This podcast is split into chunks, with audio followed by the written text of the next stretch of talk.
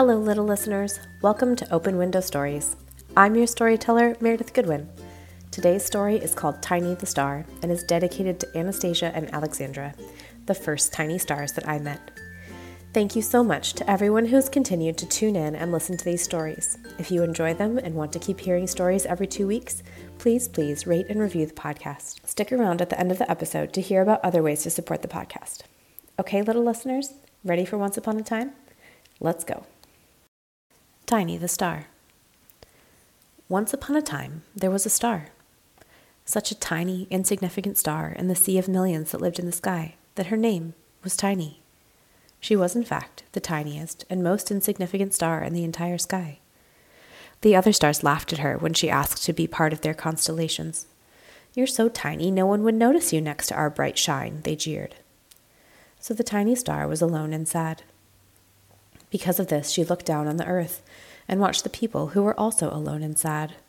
Whenever a small or insignificant wish drifted into the velvet night that no other star would take as their own, she collected it and kept it, shining with those sad and lonely wishes, so that maybe, just maybe, the sad and lonely would know that their wish was heard.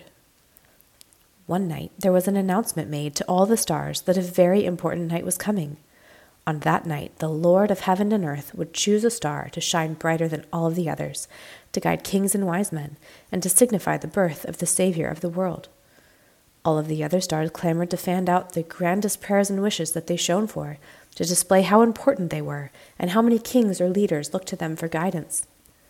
Some stars even began to throw away their less significant wishes to look more important.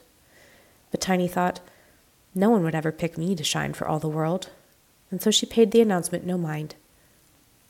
She continued to collect the sad and lonely wishes, and now she gathered the wishes that the other stars threw out because she knew how it felt to be thrown out or pushed aside. Finally, the night arrived when the Lord would pick the star to shine for the Savior of the world. All of the stars spread out their wishes and shone with all their might, proud and bragging about all of their important wishes. I guide sailors and help them find their way by night, one star boasted. I come forth in the winter sky, said another, and signify the coming of spring. I hold the prayers of all the farmers. Kings and rulers wish to me to change their fate. I hold the prayers of empires, another bragged. But the Lord passed these bright stars by. One by one, he examined all the stars in the sky, calling them by name and acknowledging their wishes. But he didn't stop until he reached the tiny star. He stood by Tiny for a long moment and examined her. Tiny began to feel ashamed. Why had she picked all of the sad and lonely wishes? They were not beautiful or important. They were hopeless and not suited to be viewed by the Lord of heaven and earth.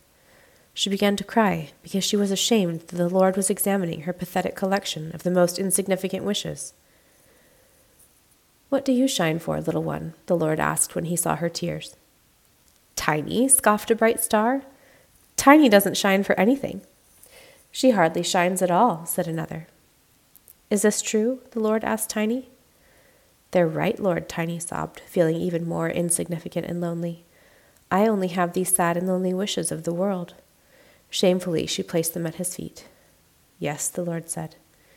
Yes, I can see that this is true. He picked up the wishes and sorted through them. And these are the most beautiful prayers and wishes that I see.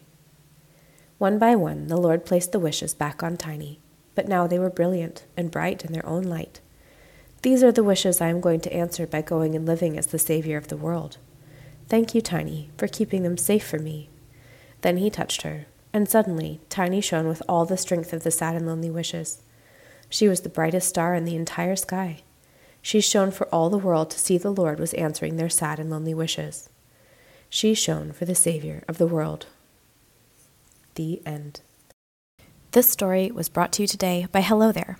If your family is anything like mine, you get hundreds of gorgeous holiday cards every year. They're beautiful. They're from your friends. But you have no idea what to do with them after the holiday season is over, and it feels bad to throw them away. Enter Hello There. Hello There is a beautiful greeting card organizer made exclusively for iOS that will digitize your greeting cards so you can display them whenever and however you want, right from your iPhone or iPad. I recently used Hello There for my daughter's birthday cards, and it was so easy that I've been scanning every holiday card we get this season right into the app as soon as we open them. You can label them if you want or add music, and you can even view them by sender or occasion.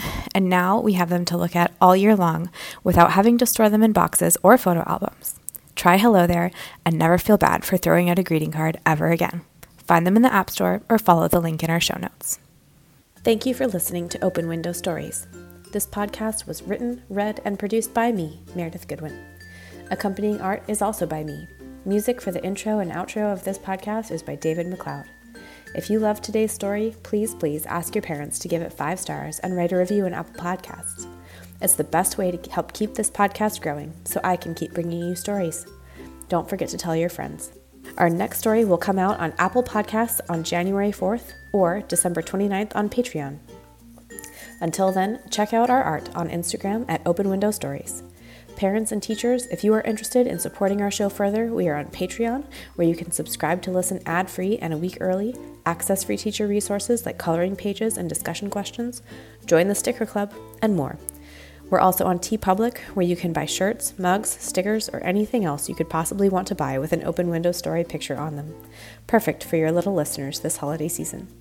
If you want to write to me, you can at bigstorieslittlepeople at gmail.com. I love hearing from listeners. I hope all of my little listeners have a happy holiday. Until next time, little friends.